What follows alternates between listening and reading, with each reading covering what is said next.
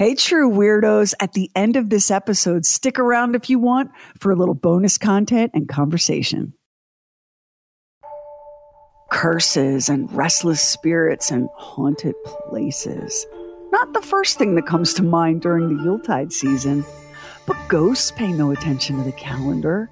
Ghosts no longer measure the hours and days the way we, the living, do. A ghost has nothing to look forward to no future to dream of. A ghost has only the eternal now, pinned to this world by an anchor made of resentment, resistance, rage, or regret. And curses? That's not real. Is it? And make out a small beam of light against the mirror.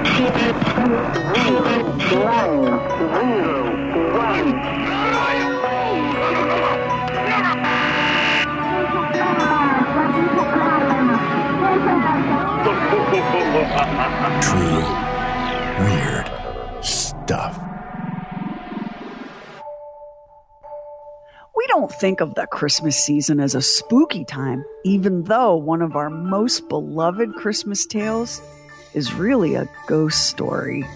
It's a ghost who visits the greedy, cruel businessman Ebenezer Scrooge one Christmas Eve. Scrooge's former partner, Jacob Marley, long dead and now spectral, draped in heavy chains, pleading with Scrooge to change his selfish ways, lest he too find himself condemned and lost for all eternity. Scrooge doesn't want to hear it. The profits over people crowd are almost always deaf to any plea made to their humanity. With the ghostly Marley banished, Scrooge settles into an uneasy sleep, only to be visited by three spirits bent on showing Scrooge who he was, who he is, and the raw misery of who and what he will become if he doesn't change his ways. Set aside the roast goose and the plum pudding and, and the God bless us everyone, and what you're left with is a good old fashioned ghost story, complete with apparitions, mysterious noises, and the threat of a dreadful reckoning to come.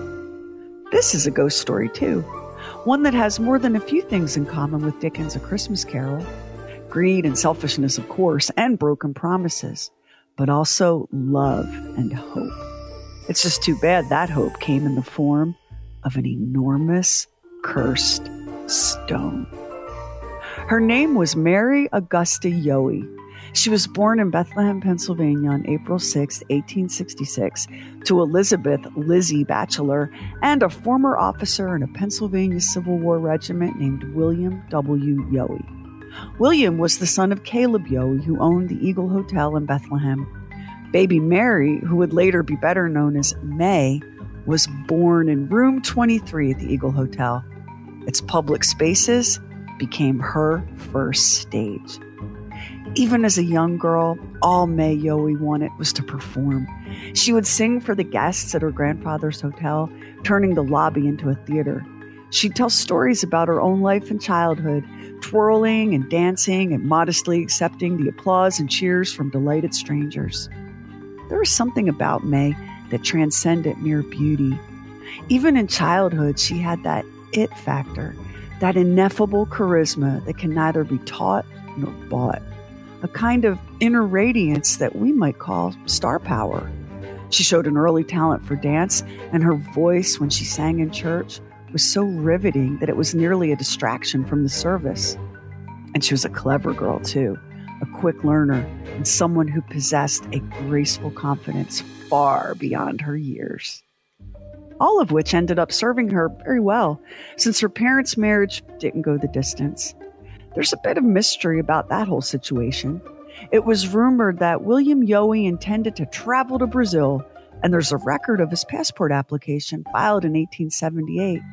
Whether he ever made that trip or not, it became part of family legend that William died out west Colorado, Montana, one of those remote frontiers.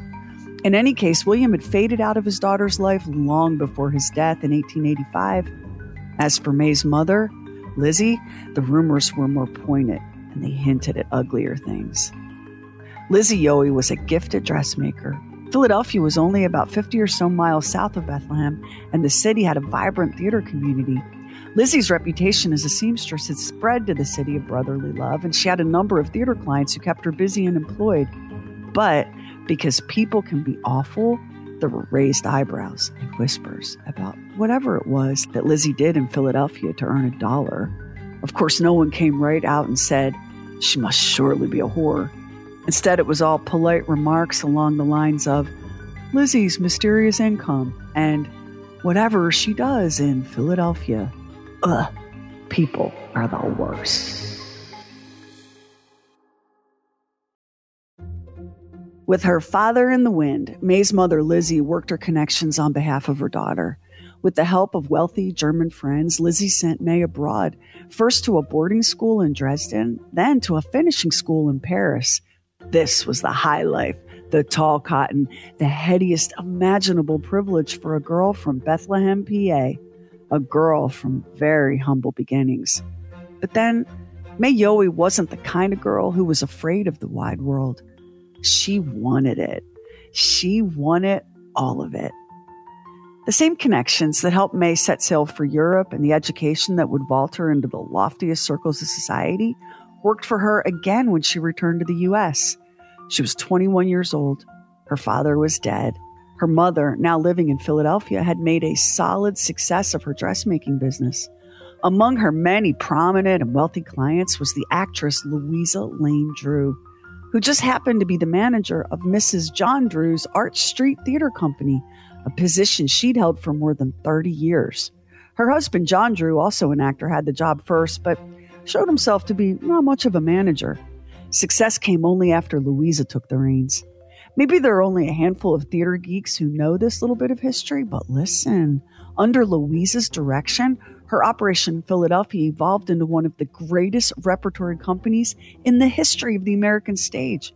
To have Louisa Drew as a mentor was a tremendous stroke of good luck for May Yohe. The woman was so impressed by May's talent and beauty and poise that she wrote a letter on her behalf to another fellow theater manager at the Union Square Theater in New York City. That first break was all she needed. May found herself employed as a chorus girl with a paycheck of $9 per week. That's a tick under 300 bucks today. It was a fine beginning, but May's ambitions were bigger. In less than a year, she was cast as an understudy to the female lead in a musical comedy called Natural Gas. Don't feel bad if you've never heard of it. It's not one of the beloved staples of high school theater departments everywhere, possibly because, as one critic put it, the show didn't have even an apology for a plot. It was a mix of funny songs, dancing, puns, and comedy, but it was a hit in New York and on the road. It seems almost destiny that the leading lady, Jeannie Yeamans, would fall ill and be unable to take the stage. Understudy May Yohe was ready. She later described this as the first great happy moment of my life. The promotion came with a pay raise to $60 a week that's $1,943.19 today. May was thrilled. Many, many years later, she described her big break like this. I had been just a dressmaker's little daughter, with that same ambition that countless other girls have in their youth to go on stage and set the world afire with my talents. After that moment, having attained my daydreams with one leap, I really was an actress. And what is more, an actress of consequence for I was replacing one of the high priced women of the stage. May's good fortune proved to be her mother's as well. The owner of the show, a man named John Russell, threw May into a series of rushed rehearsals and told her that it would be most helpful to him if she could find a dressmaker to whip up the gowns she'd need as costumes. Did May happen to know a good dressmaker? She did. Oh, yes, she definitely knew a good dressmaker. Lizzie promptly created four exquisite dresses for her daughter each costing $32. That's just over a thousand today. When presented with the bill, John Russell let loose with a string of profanity, not in anger, but in surprise at the quality and beauty of Lizzie's work. It far surpassed what the dressmaker to the ailing and sidelined former star of the show had been able to create, and at a fraction of the cost. John Russell shoved the bill back into May's hands and told her to race it to the show's treasurer for payment before the dressmaker had a chance to change her mind about her prices. Then he announced If there are any girls in the company who want dresses made, I'd advise them to get this dressmaker of Miss Yohe's right away. that first night that May Yoey stepped onto the stage, she was terrified. She found her mother in the audience and fixed her gaze upon Lizzie, singing to her and for her alone. But by the second act, May discovered that her nerves were gone, replaced by a thrilling new confidence.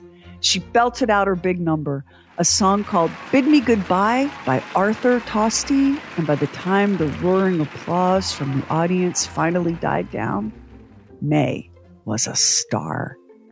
It all moved fast after that. May left the show Natural Gas for a big role in a bigger production called The Crystal Slipper.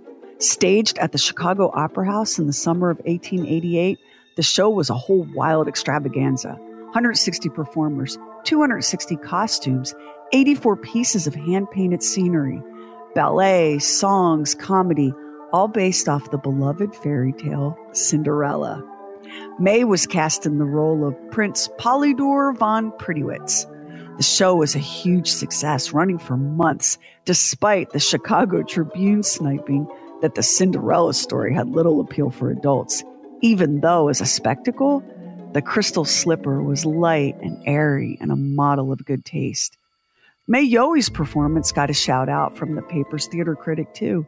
She was praised for her charming singing and then smacked for her failure to truly transform herself into the character.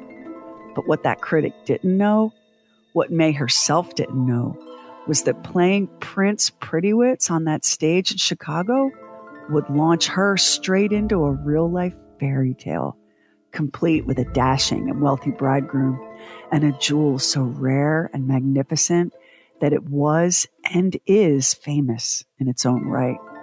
A jewel, it was whispered, that would destroy the life of any who dared to wear it. Now earning over $6,000 a week, May toured the country in one production after another, eventually finding herself in London in 1893. That show was called Little Christopher Columbus. May originated the title role. It was a burlesque opera in two acts, almost a parody of traditional opera. The story, such as it was, was in the title. The adventures and exploits of the young explorer, beginning in Spain and ending in the New World with a rousing chorus of All Hail the Great Christopher Columbus! Exactly the kind of thing that would not play today. But the beautiful May, costumed as a young sailor, caught the eye of a certain British aristocrat. His name was Henry Francis Hope Pelham Clinton Hope, 8th Duke of Newcastle under Lyne. What a mouthful. Let's just call him Lord Francis for short. His resume ticked all the Brit nobility boxes. He'd gone to school first at Eton, that bastion of generational wealth and power that not too long ago graduated both Prince William and Prince Harry. His next stop was Trinity Hall at Cambridge University, and in the spirit of nobility and old money, he'd received a significant bequest from his grandmother, Anne Adele Hope, upon her death in 1884.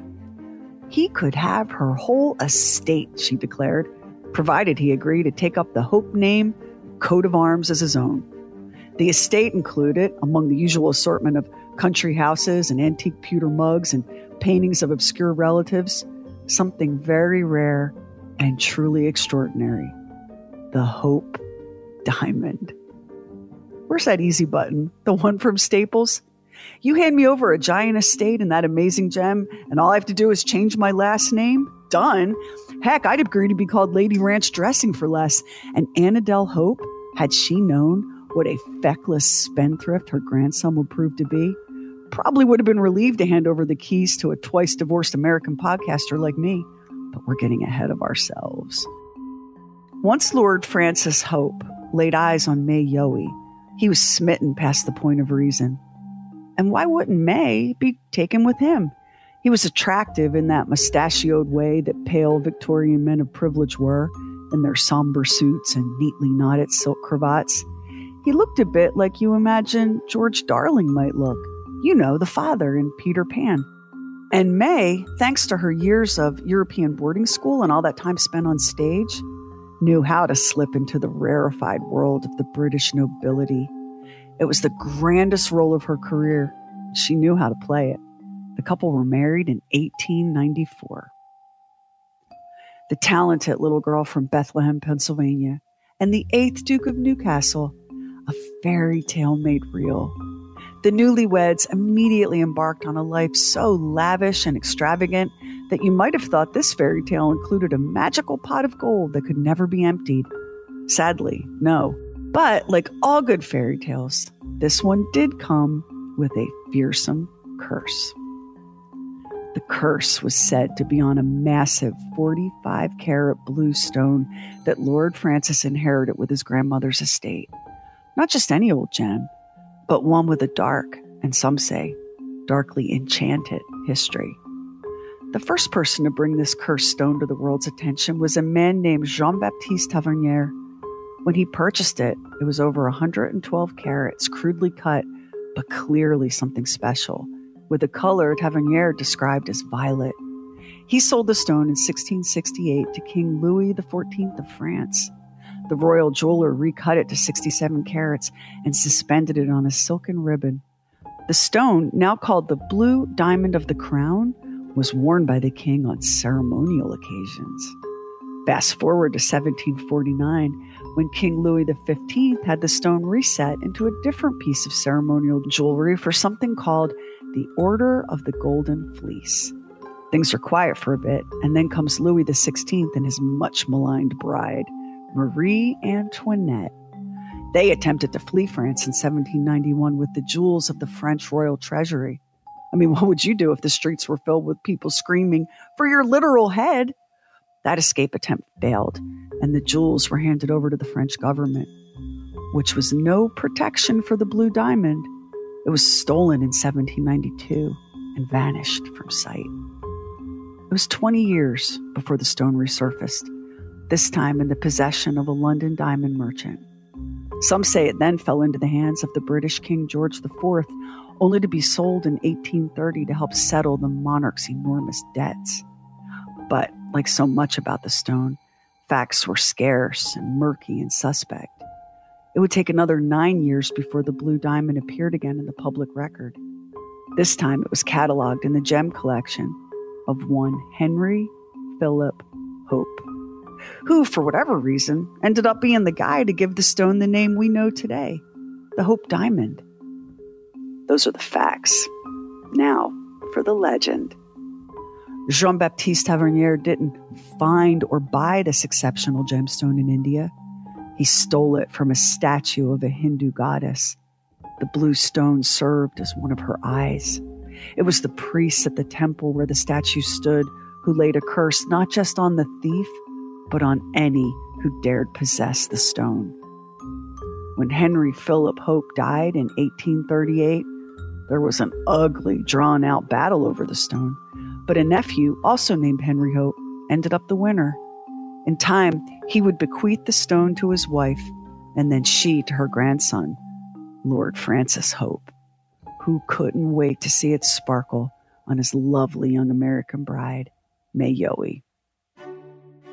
Now, if you're wondering how the British peerage reacted to Lord Francis marrying an American actress, well, let's just say Meghan Markle wasn't the first American actress to get a rather chilly reception from that crowd. The press coverage hinted that the swells were put off by May's near immediate monetization of her new title. The new Lady Francis defied expectations and norms she didn't retire to a manor house in the country to, I don't know, pour tea and arrange flowers. She said her I do's and made her way right back to London's West End, where news of the marriage sent ticket sales to her latest musical soaring. Even the American papers served up snobby, snotty little asides, like this one, printed in the Philadelphia Times in February 1895. If she lives and avoids divorce, May Yohe, daughter of a Philadelphia dressmaker and ex chorus girl of McCall's opera, will become the Duchess of Newcastle, Countess of Lincoln, and a person of the highest rank in the United Kingdoms of England, Scotland, and Ireland. Spoiler alert May definitely lived, but divorce, she didn't avoid that.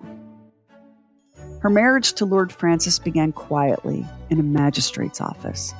Whether May knew it or not, her groom had already been bankrupted once. Money back then was far too vulgar a topic for civilized people to discuss. Civilized being code for wealthy. It was thought unspeakably common and gauche for one to acknowledge one's financial difficulties. So we don't know what May knew about her husband's true net worth or when she knew it. What we do know is that the newlyweds were spending it like they were printing it. Within a year, the fortune Lord Francis had inherited was slipping away. Family heirlooms and land sold. The couple managed to trade on their future titles and status as the Duke and Duchess of Newcastle, borrowing funds here, accepting the hospitality of the mega rich there. It all culminated in the pair embarking on a tour of the world in 1900. It was toward the end of that bloated boondoggle that May and her husband made a new acquaintance. His name was Captain Bradley Putnam Strong. He was a star in the U.S. Army and a real pet of then President William McKinley. Strong was all the things Lord Francis wasn't bold, rugged, handsome, brash, and American. May fell for him hard. She left Lord Francis in the lurch. This was, of course, bewildering to both her husband and his fellow aristocrats. What? She couldn't just stay married to Lord Francis and take Captain Strong as a lover the way civilized, aka wealthy people did? Ugh, they said. This is precisely why one doesn't marry an American actress, for heaven's sakes. Ugh. May and Bradley? They made a beautiful twosome and they were crazy in love. They married in 1902, but there was to be no happily ever after for the pair. The scandal that engulfed their relationship cost Strong his military career. In July 1901, Strong was pressured into resigning from the United States Army on the grounds that his, quote, escapades with that woman had resulted in a scandal that negatively impacted his status as an officer. You know the phrase true love conquers all? Well, it's either a lie or this wasn't true love. In just under two years, it was all over for May and her dashing captain. Poverty didn't suit either of them, and they were flat broke. Plus, you have to guess that Strong was still smarting from the very public loss of his once glorious military career. They split up, with May accusing her husband of stealing jewelry worth a fortune. I've done the math, the conversion from pounds to dollars, factored in inflation, and it boggles the mind to learn that the jewelry he absconded with was worth nearly $3.5 million. He fled to London with the loot, and May soon followed. Get it, sis. Now, the reconciliation that followed was surprising and a little bit awkward, what with Strong stealing the jewels and being declared a fugitive from justice, and May offering a big cash reward for anyone leading the law to her thieving spouse.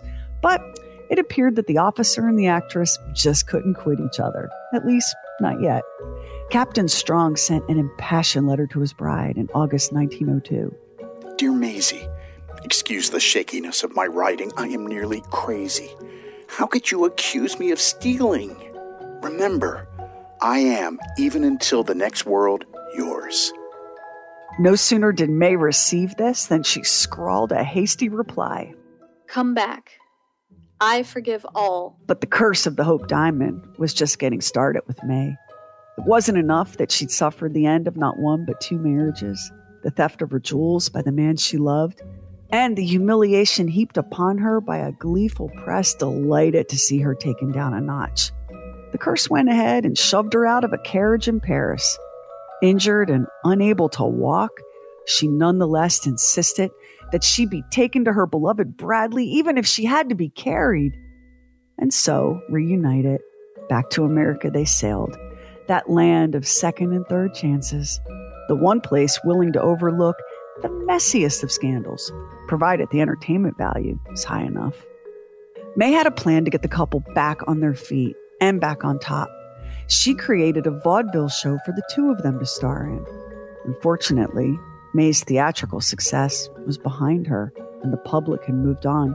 And Captain Strong turned out he had zero talent as a performer. He made his stage debut on April 24th, 1905, in Brooklyn. The sketch May wrote was called The Actress and the Detective. The Times Union called it one of the weakest skits in vaudeville, but Strong's notoriety was enough to carry the day, at least for a little while. Americans, it turns out, have always been outstanding at creating celebrities and then destroying them. May fared no better. Listen to this poisonous review from the Buffalo Courier Express.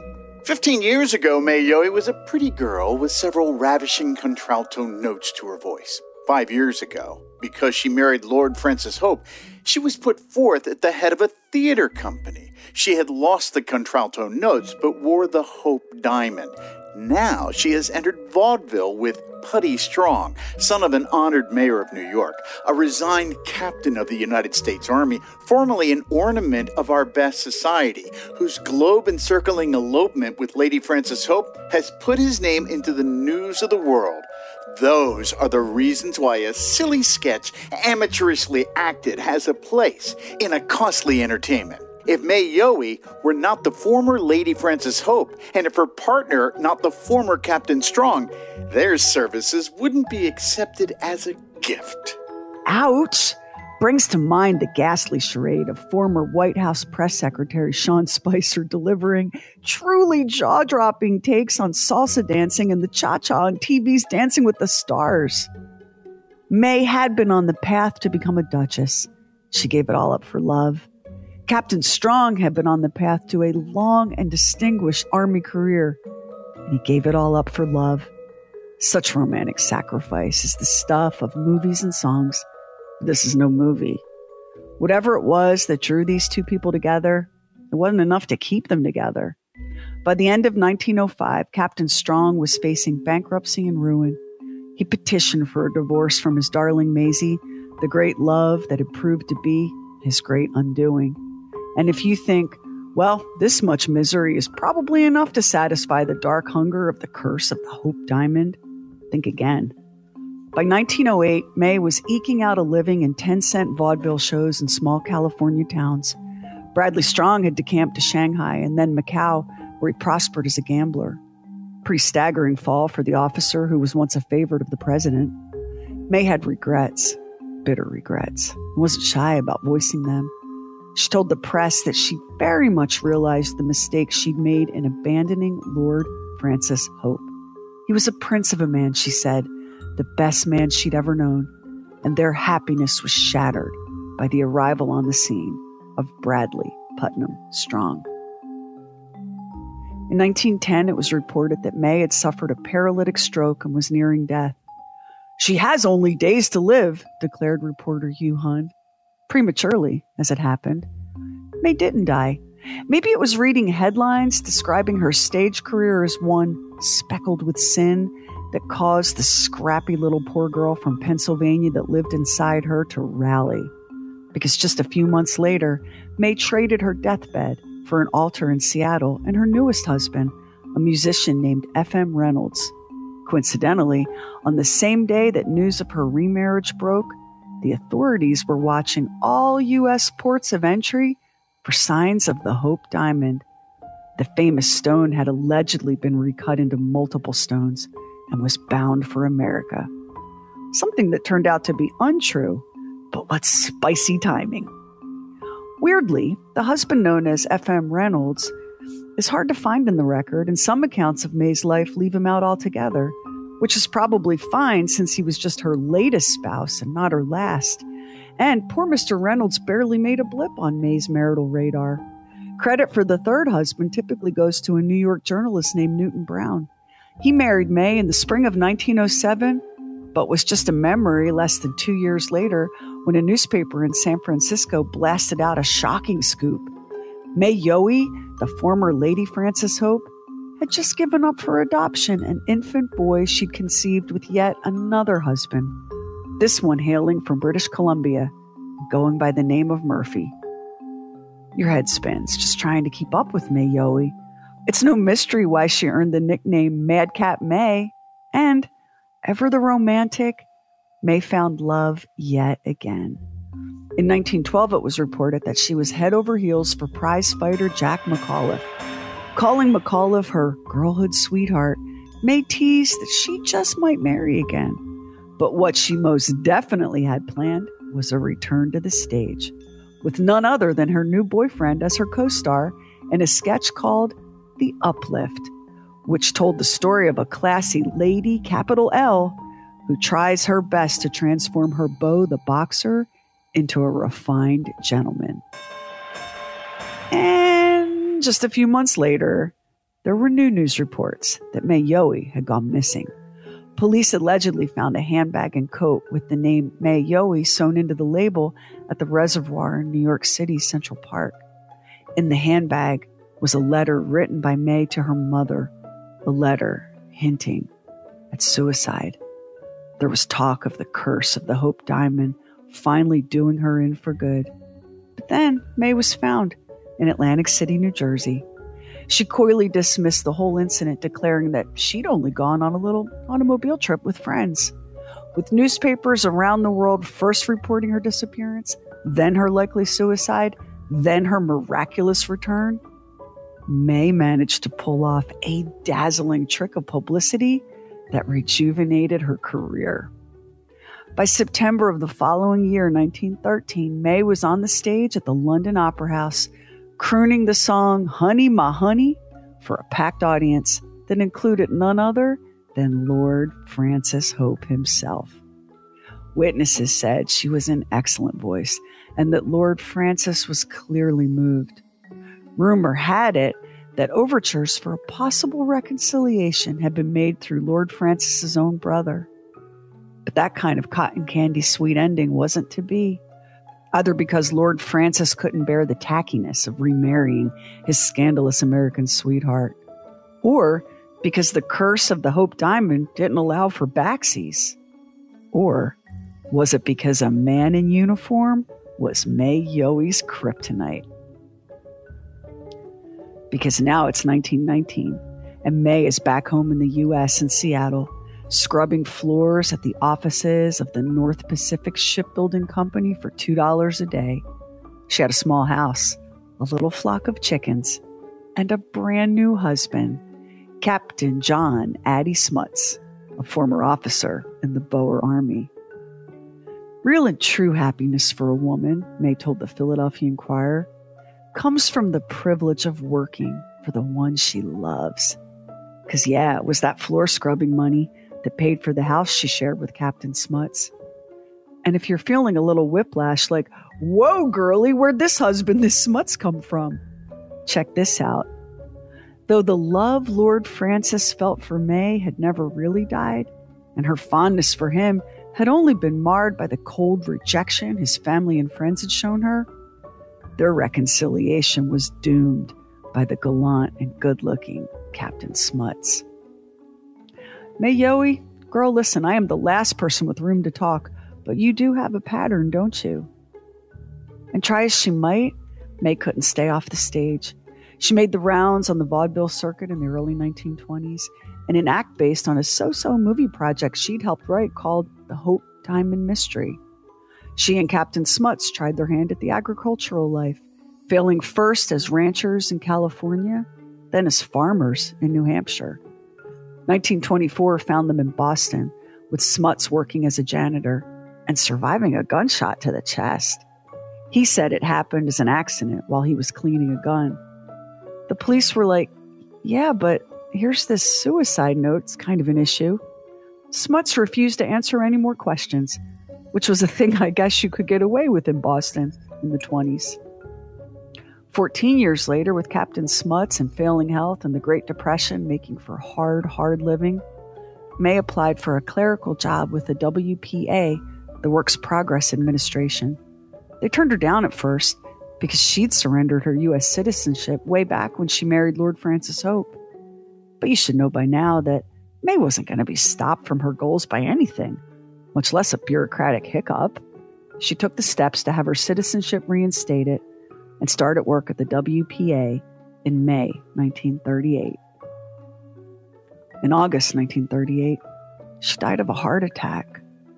Poor, in ill health, and forgotten by the theater community, May Yohe was 72 years old when she passed, followed in death just a few months later by the grieving Captain Smuts. There were many, many stories that dwelled on how far she'd fallen many that hinted that the curse of the Hope Diamond had done her in at long last. As for May herself, she once said that she'd lived it all fame and fortune, and the friendship of the nobility, to poverty and pain and scrubbing floors, and that through it all, she'd always been happy. Happiness, she said, is in the heart, and hers had been a very happy one indeed. The curse of the Hope Diamond. That's probably just a pile of superstitious nonsense, right? Let's take a look. The man who discovered it, Jean Baptiste Tavernier, some say he died while being torn apart by wild dogs. Others say it was a fever as hot as hellfire that claimed his life. Nicolas Fouquet, superintendent of finances in France from 1653 until 1661 under King Louis XIV, borrowed the gem for a festive affair and was banished by the king and sentenced to life in prison. Marie Antoinette, who wore the dazzling stone, lost her head to the guillotine. Ditto for her husband and the stone's then owner, King Louis XVI. Marie Louise, the Princesse de Lamballe, who was the closest confidant Marie Antoinette had at Versailles? She wore the stone once, only very briefly, and then died suddenly and mysteriously. Hendrik Fals, son of the diamond merchant who came into possession of the stone, by stealing it, they say, died by suicide. The first member of the Hope family to own the diamond, his favorite son, died suddenly. Jacques Collot, another owner of the stone, went mad then died by suicide. The next owner, Prince Ivan Kanatovsky, was killed by revolutionaries. Before he died, though, he loaned the diamond to a friend named Lorena Ledoux. She was murdered by her lover. Simon Montcarides, a Greek merchant who brokered the sale of the stone to the jeweler Pierre Cartier, was out on a drive with his wife and child when the family car went off a cliff. All three died in the accident. Sultan Abdul Hamid purchased the stone, and the next to wear it was a woman named Subaya, a favorite of the Sultan. She was killed by him. And Sultan Abdul Hamid, he lost his throne. Salim Habib, the Persian diamond broker who'd handled that sale to the Sultan, he drowned. The most recent private owner of the diamond, Mrs. Edward McLean of Washington, D.C., was sued by the jeweler Cartier which was nothing compared to the loss of her only child who was crushed to death. Today, the Hope Diamond, valued north of $250 million, is ensconced in the Natural History Museum of the Smithsonian. The curse seems to have spared the museum, though the postman who delivered the stone to the Smithsonian was injured in not one, but two car accidents afterward. Oh, yeah, and his house burned down. And May Yohe, that poor little girl from Bethlehem, Pennsylvania, the one with stars in her eyes and a voice that carried her all the way to England, where, as the wife of a nobleman, she wore the Hope Diamond. I think you could argue that whatever the stone's curse was, she beat it. She lived a life on her own terms, impulsive, romantic, resilient. It wasn't an easy life, and hardship stalked her. You could also make a case that she courted hardship by the choices she made. But that's just it. She made those choices. She was the star of her own life. And when that life was over, her body cremated, her ashes delivered into the currents of the Atlantic Ocean, she wasn't finished. Veteran stage performer May Yohe was about to give her audience an encore. The hotel she was born in, the Eagle Hotel, that no longer exists. It was replaced in 1921 by the Grand Hotel Bethlehem. It was a masterpiece boasting the finest amenities and graced by visitors like Winston Churchill, Amelia Earhart, Henry Ford, and Thomas Edison. Stars stayed at the Hotel Bethlehem. Legendary athletes like Muhammad Ali and Jack Nicklaus were guests and the hotel hosted U.S. presidents from Eisenhower to Clinton. It's still in business, popular as ever, and you can visit yourself. The place is especially magical at Christmas, as you'd expect, for a legendary hotel in a city named in honor of the biblical Bethlehem of Judea, the birthplace of Jesus Christ. And it's at Christmas time when, if you're lucky enough to be sipping a cocktail in the tap room or at 1741 on the terrace at the Hotel Bethlehem, you just might hear her. A hometown girl whose talent and ambition took her all over the world, made her rich and famous, then poor and obscure. A hometown girl who once wore a spectacular and cursed diamond, then traded it away for love.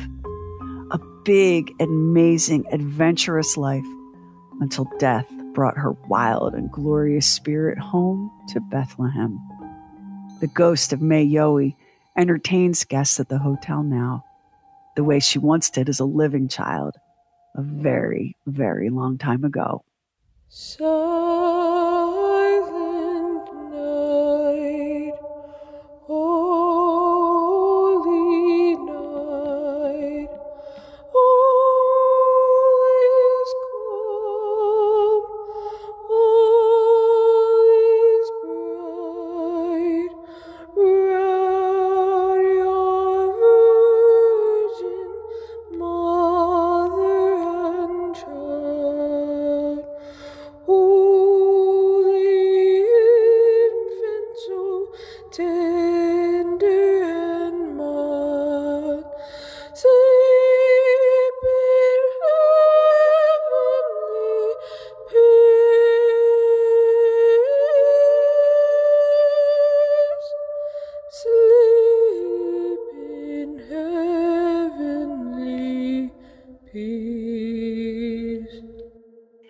next time on True Weird Stuff. Happy holidays! Some call that the battle cry in the War on Christmas. Nope, wrong. The War on Christmas began before America was even a country. You won't believe who started that war or how far they were willing to go to keep Christmas from coming. So far, they made Christmas illegal. And that's just for starters. On the next True Weird Stuff. Sherry, I really love this story about the Hope Diamond and, of course, about May Yohe. Um, and I, I vaguely know a little bit about this only because as a kid, um, we went down to the Smithsonian. I've seen the Hope Diamond more than once. Uh, you can you can go. It's on display, and you look at it. And I would say it's probably one of the top things that anybody wants to see at the Smithsonian. And it is beautiful. I mean, it's it's kind of like expected. It's kind of a bluish sort of color. You're thinking yeah. a diamond. You think it's clear, but no. But it is huge. It really is. And it was even bigger before. I mean, it's been cut down a bunch of times since Jean Baptiste found it or stole it depending on which part of the story you believe. Um, so when you when you try to imagine the stone that Jean Baptiste held in his hands, which was probably twice or more the size of the stone you saw, and definitely had a more violet cast to it. Mm-hmm. It's just it's fascinating, and you know, there's always like I think if you pull enough threads together, um, you can make a story out of it. Mm-hmm. And a lot of things are just you know coincidental and happenstance when it comes to the Hope Diamond, that's an awful lot of like bad stuff for it to just be cool. I'm not saying the curse is real, but you know what I mean? Like, right, that's right. a lot of bad stuff. Yeah, there, there probably is a curse to it. I always, um, I always enjoy like so the Jean Baptiste Tavernier. So the story goes the the Hope Diamond um, came from India, and the story goes that it was in the this statue outside a sacred Hindu temple, and Tavernier stole the stone from the statue, and the priests, of course, laid the curse on not just Jean Baptiste Tavernier, but anyone who touched or wore the stone afterward. So that's the legend of the stone. And um, I have read everything from torn apart by wild dogs, died of fever, died in obscurity of old age. Like some of these, some of these Hope Diamond legends are um, kind of tangled and twisted. And then others, you could say, yeah, Marie Antoinette was beheaded. Was that the Hope Diamond or was that the French Revolution? Right. So you can make all sorts of logical cases. Um, in, in every direction. But then you get to some of these other ones, right down to my personal favorite, which is the mailman who delivered the stone to the museum officials. Two car accidents, then his house burned down. Right. I mean, that's just unlu- that's unlucky, isn't it? And then the woman that had the the you know the child die. It, it there there does seem to be a lot of tragedy with this. A lot of tragedy associated with it. So maybe we can just all agree that um, the legend is the truth and that Tavernier stole the stone and the curse was laid upon him and blah, blah, blah. Um, May Yohe's story fascinates me because it's a very modern take on celebrity, even though it's 100 years old. I want you to think about all of the modern echoes in May Yohe's story. Uh, the, the first lover, Captain Strong, taking him on stage. How many times have we seen um, people become infamous or notorious and then they get a big break in show business? Mm-hmm. Yeah. right? That that kind of regular person in infamy, let's make them a star, is a modern phenomenon. But May Yohe was living it hundred years ago, and over and over again. Uh, uh, McAuliffe, Jack McAuliffe, he's a famous prize fighter. If you're into that kind of thing, um, tried to make him into a star to prolong her own stage career. Captain Smuts. I mean, it's just fascinating to see the ways that what we think of as reality based entertainment or reality based celebrity, how that's not as new, I think. I think maybe what May didn't understand was that the sheer force of her talent couldn't give somebody else talent. I mean, I, I I can think of times that we've seen that sort of thing happen. You know, where Yeah. but she's a what a fascinating character she is. I mean, and you're right. She kind of she always survived. She always found a way to get through. That's why I decided that she beat the curse. Um, uh, uh, when I really reflected on it, I feel like let's let's operate under the idea that the curse of the Hope Diamond is a real, legitimate, supernatural piece of magic, right? Over and over again, things happened to May Yohe that could have crushed her and ended it, and it didn't. And I think it's because she would not submit to those negative forces or experiences. She was so resilient. She was the kind of star, the kind of performer who is always on. Do you know what I'm talking about? Yes. Like her whole life from the minute she opened her eyes in this world, instead of saying, it's a girl, somebody said action. And she was off and performing. And there are a lot of people like that. There are a lot of famous people like that. a lot today. of famous people who we've seen in movies and whatnot who have kind of lived their lives that way. Yeah. Yeah. I, I was kind of sad that she didn't that the the the, the hope the guy she was married to that they still had some sort of an attraction for one another and because of what everybody thought about her that that could never that that could never be again and i was kind of sad about that There's some interesting um, modern parallels to the um, beating that Meghan Markle has taken Mm-hmm. for marrying Prince Harry. Uh, People are always comparing Prince Harry and Meghan Markle to um, Prince Edward and Wallis Simpson. But there's th- this is a this is another case of you're just not one of us right and you're, we're never really going to accept you as one of us.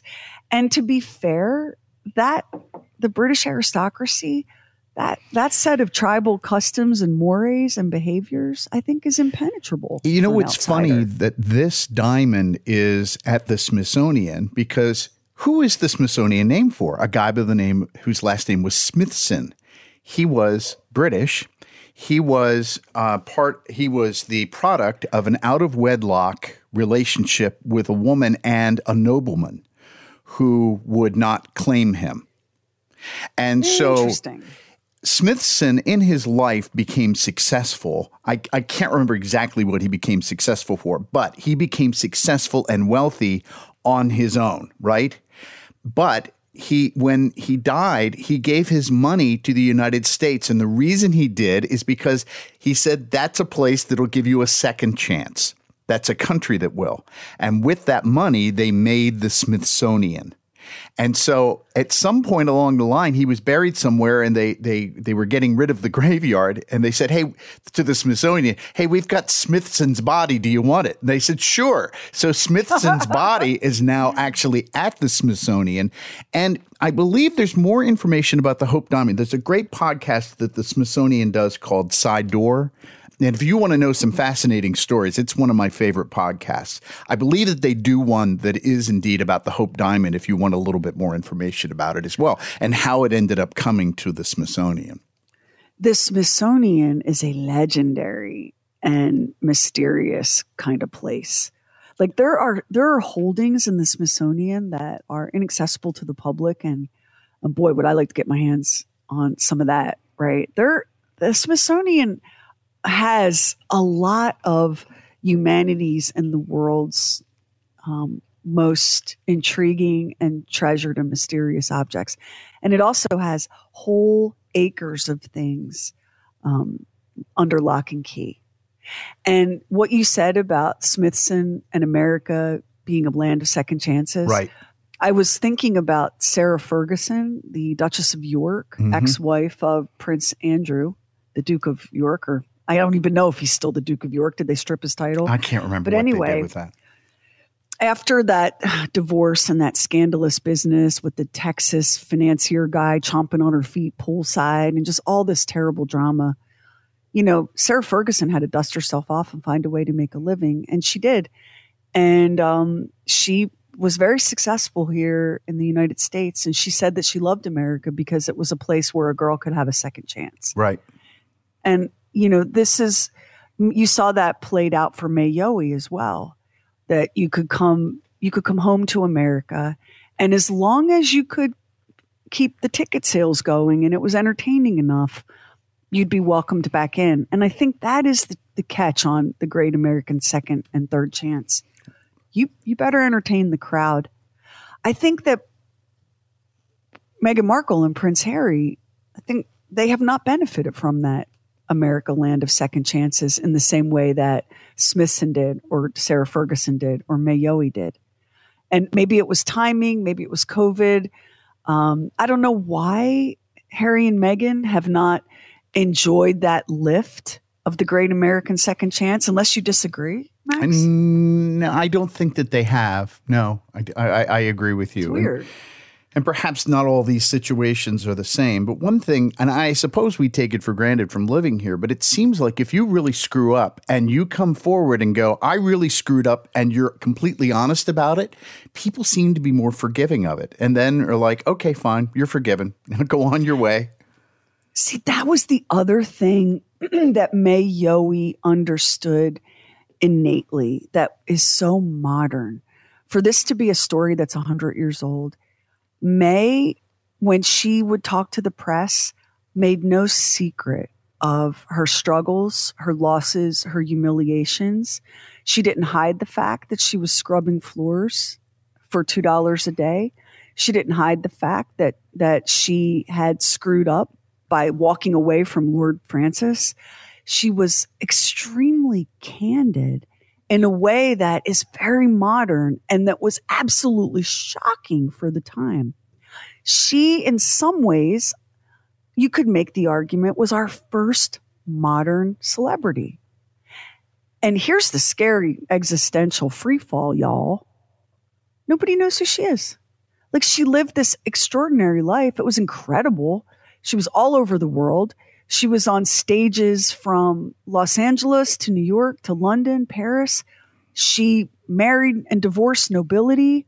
She married and divorced a superstar in the US military and had had success after success, failure after failure, scandal after scandal, rebirth after rebirth, and she has been completely forgotten, which puts our own lives into perspective. Sherry, Sherry, I hate when you say that. I'd like what I like to think about our own lives is that perhaps I my name will be long forgotten, but I'm hoping that the positive energy that I may have put out may be passed on.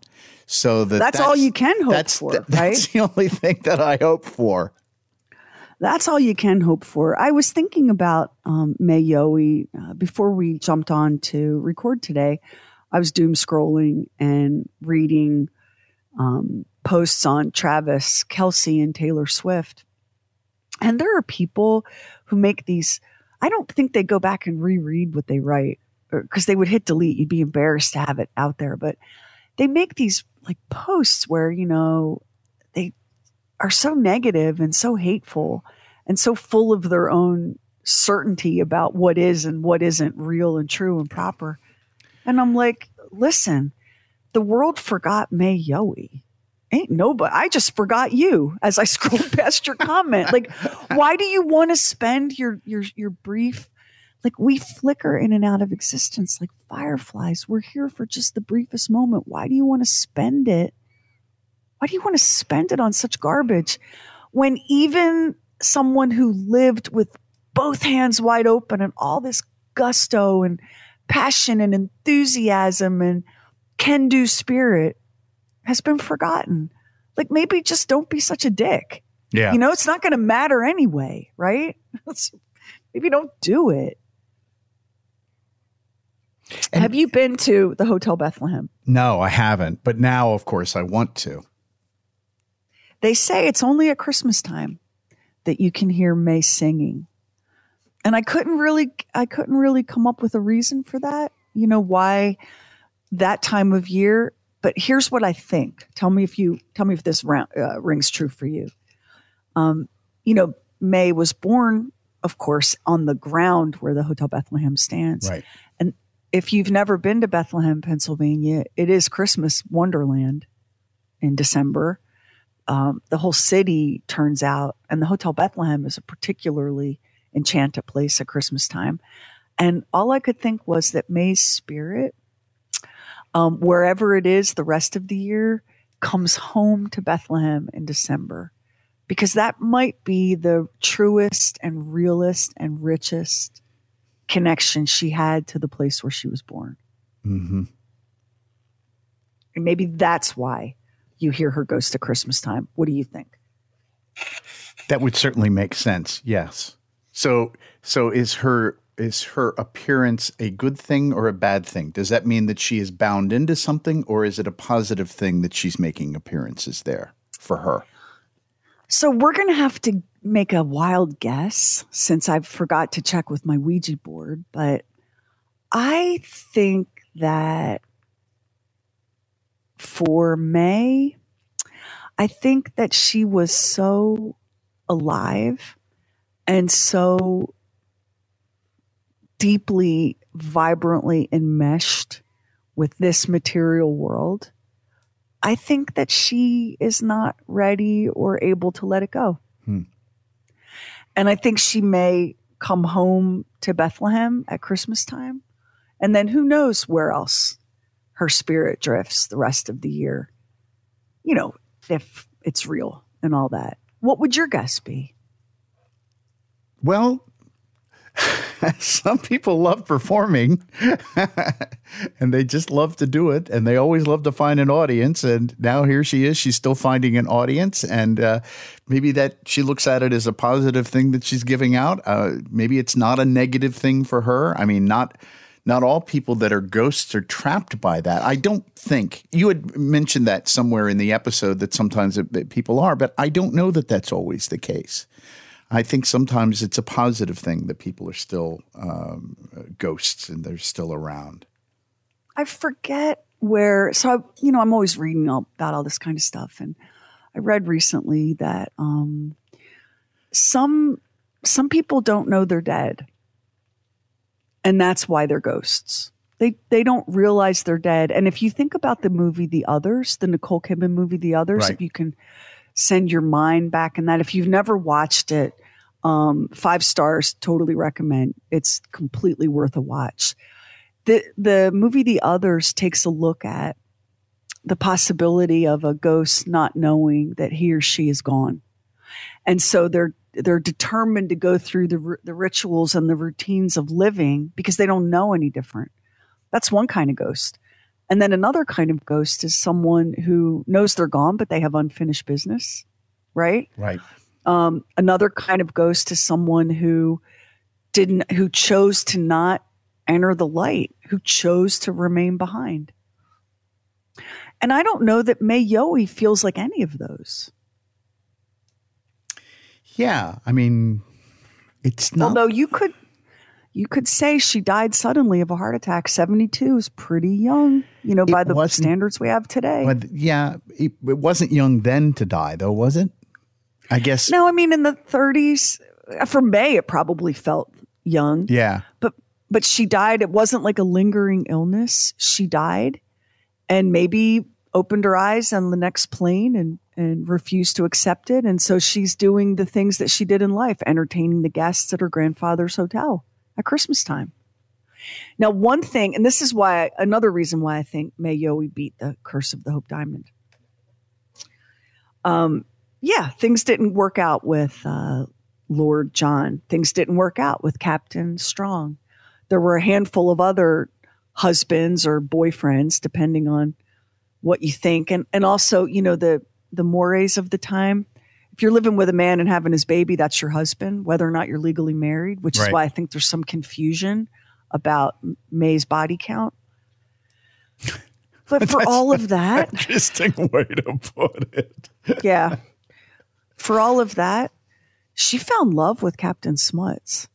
She was scrubbing floors. They were raising Right. chickens. They they were Right. ranchers they were maple syrup farmers in new hampshire. They ended up in boston. He was working as a janitor. She was working as a clerk with the wpa during the depression.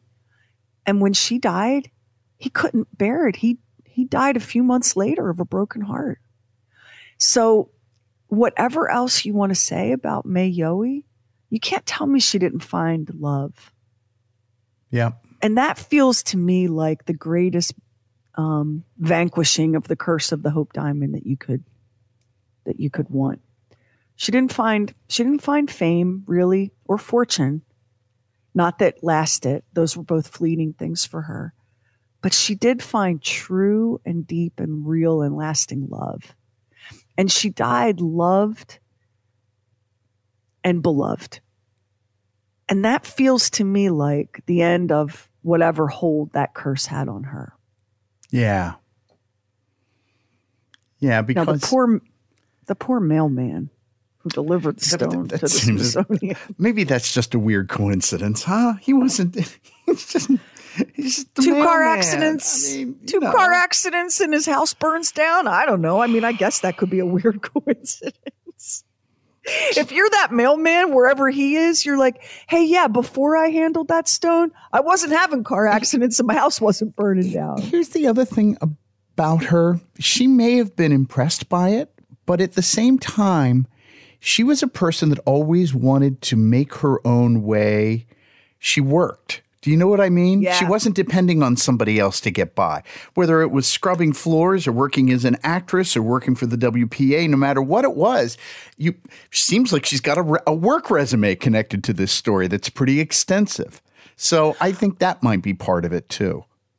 I really liked her at the end of it. I kind of really loved her at the end of it because um, when she married Lord Francis Hope, and by the way, at the end of the day, in case anyone's wondering, he ended up, listen, he was a screw up. He was, he was weak willed and a spendthrift and no, like he didn't have a fraction of May's ambition or drive or business acumen but he did end up meeting someone else and remarrying someone more of his own class, you know, and he disappears into the obscure um, British peerage, the eighth Duke of this or that or the other. He was fine. He was fine.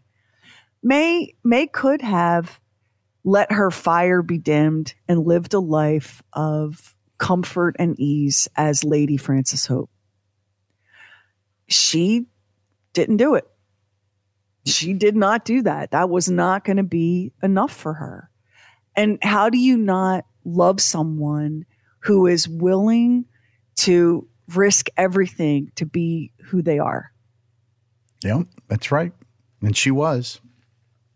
And so let's real quick before we wrap up. Um, there's a really wonderful book called Madcap May.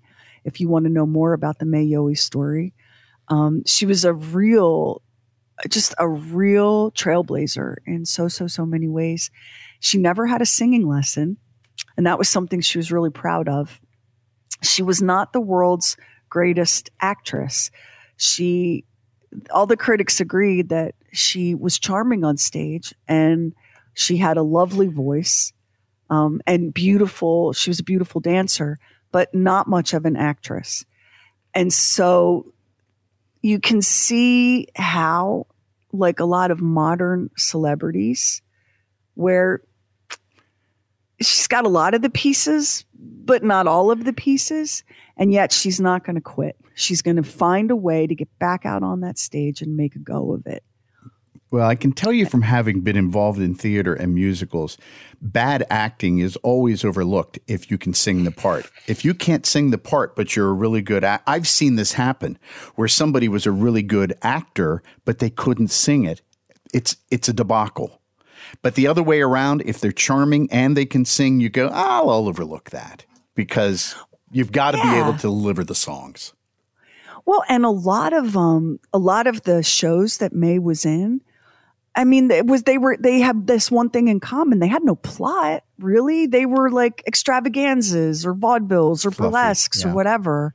Yeah, she wasn't she wasn't doing the dollhouse for God's sake. She was she was doing some stuff like that you've never heard of that I promise you when you go looking for it, it's really hard to find like the content of some of these shows she was in because they were crap. You know, they were just they were crap, right? But she she was a true old time star in the sense that um, it didn't matter that it was crap. What mattered was that what you brought to it. Like she was just there to get out on that stage. Right.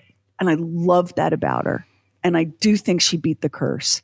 And I do think that she died knowing what true love was. And I cannot wait to go to the Hotel Bethlehem and listen for her ghost. Oh, love that. And speaking of her ghosts, we want to thank the very talented Emily Cohn for um, singing singing the ghostly bit that was May Yohe. And we will see you next week on True Weird Stuff for our last uh, episode of 2023. We're going to take a little look at the war on Christmas. And you're going to be real surprised at who fired the first shot. Seriously. Thanks so much for listening to this episode and every episode of True Weird Stuff. Love you. We'll see you next time. And if you listen to us on Apple Podcast, hit the plus button in the top right corner. And now it helps an independent podcast like ours to get discovered. And we really appreciate it if you subscribe, rate, and review True Weird Stuff. Hit our website, trueweirdstuff.com, for show notes and photos and videos when we have it and bonus content. Everything True Weird is waiting for you at trueweirdstuff.com. And follow True Weird Stuff on Instagram and Twitter. True Weird Stuff is a Now Media production. Our executive producer is Anthony Garcia. The show is written and hosted by me, Sherry Lynch, along with my deeply weird director, Max Sweeten. Our equally odd producer is Carrie Bowser. Additional production by the mysterious Stephen Call. Our digital witch and social media cult leader is Heather Furr. Original graphics by Kevin Nash. Original artworks by Olivia Axlin. True Weird original music composed and performed by Jack Griffin and Zane Nash. Copyright 2023 Now Media. All rights reserved. All wrongs remembered.